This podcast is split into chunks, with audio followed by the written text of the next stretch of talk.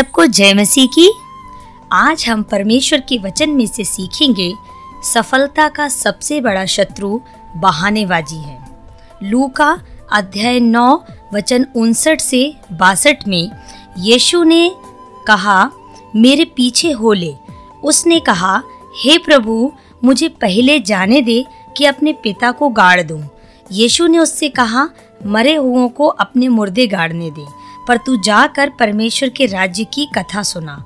एक और ने भी कहा, हे प्रभु, मैं तेरे पीछे हो लूँगा, पर पहले मुझे जाने दे कि अपने घर के लोगों से विदा हो आऊँ। यीशु ने उससे कहा, जो कोई अपना हाथ हल पर रखकर पीछे देखता है, वह परमेश्वर के राज्य के योग्य नहीं। यहाँ एक घटना है, जहाँ प्रभु यीशु लोगों को सेवा के लिए अवसर प्रदान करते हुए आह्वान करते हैं। परंतु लोग अनेक प्रकार के बहाने बनाने लगते हैं।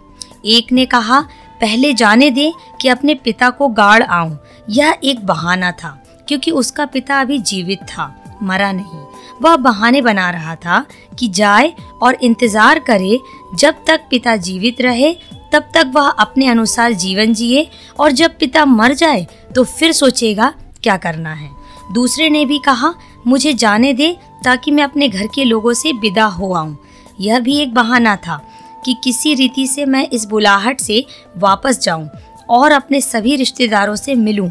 यदि कोई भी नकारात्मक बातें कहे तो मैं उसका बहाना बनाकर परमेश्वर के कार्य से बचा रहूँगा।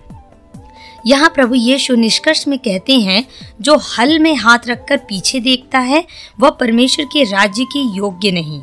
परमेश्वर बहानेबाजों को पसंद नहीं करता।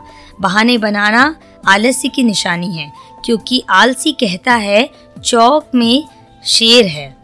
और इस रीति से वह काम करने नहीं जाता। वह अभी बाहर गया ही नहीं, उसे कैसे पता कि चौराहे में क्या है? ऐसा प्रतीत होता है, लोगों के पास बहाने के थैले भरे होते हैं। जैसे ही किसी ने कहा, देर से क्यों आए? तुरंत एक बहाना। जी, मार्ग में ट्रैफ़िक ज़्यादा था, या वाहन खराब हो गया था, इत्यादि। याद रखें, बहाना हमें असफलता की ओर ले जाता है। सफलता चाहे आत्मिक हो या भौतिक, शैक्षणिक हो या शारीरिक, उसका सबसे बड़ा शत्रु है तो वो है बहानेबाजी। मार्क ट्वेन ने कहा है असफलता के हज़ार बहाने हो सकते हैं, लेकिन अच्छा कारण एक भी नहीं होता। यदि आप भी वही करते हैं, जो अन्य सफल लोग बार बार करते हैं तो कोई भी चीज़ आपको अंततः उनके समान पुरस्कार पाने से नहीं रोक सकती। पवित्र शास्त्र बताता है, इंसान जो बोता है, वही काटता है। आप जो भी चीज़ अंदर डालते हैं, वही आपको बाहर मिलती है। आप आज जो फ़सल काट रहे हैं, वह आपके द्वारा अतीत में बोए गए बीजों का परिणाम है। यदि आप अपनी वर्तमान की फ़सल से खुश नहीं हैं तो आज ही से नई फ़सल बोना शुरू करें। जो काम आपको सफलता की ओर ले जाते हैं, उन्हें अधिक कीजिए और जो बेकार के काम हैं, उन्हें छोड़ दीजिए। अब कोई बहाना नहीं।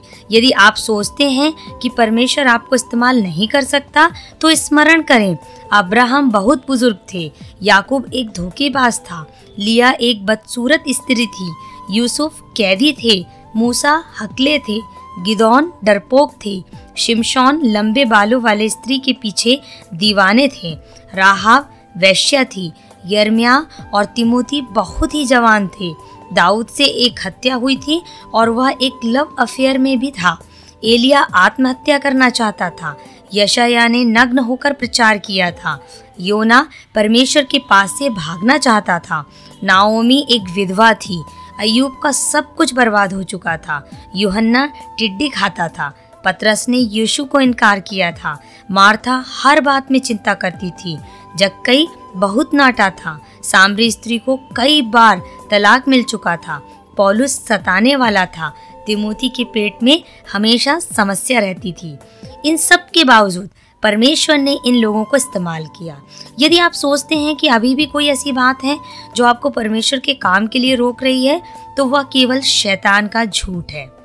विश्वास करें, परमेश्वर हमसे प्रेम करता है और उसका वायदा है कि यदि हमारे पाप अर्गवानी रंग के भी क्यों ना हो, वह हमें धोकर हिम के जैसे सफ़ेद करने में सक्षम है।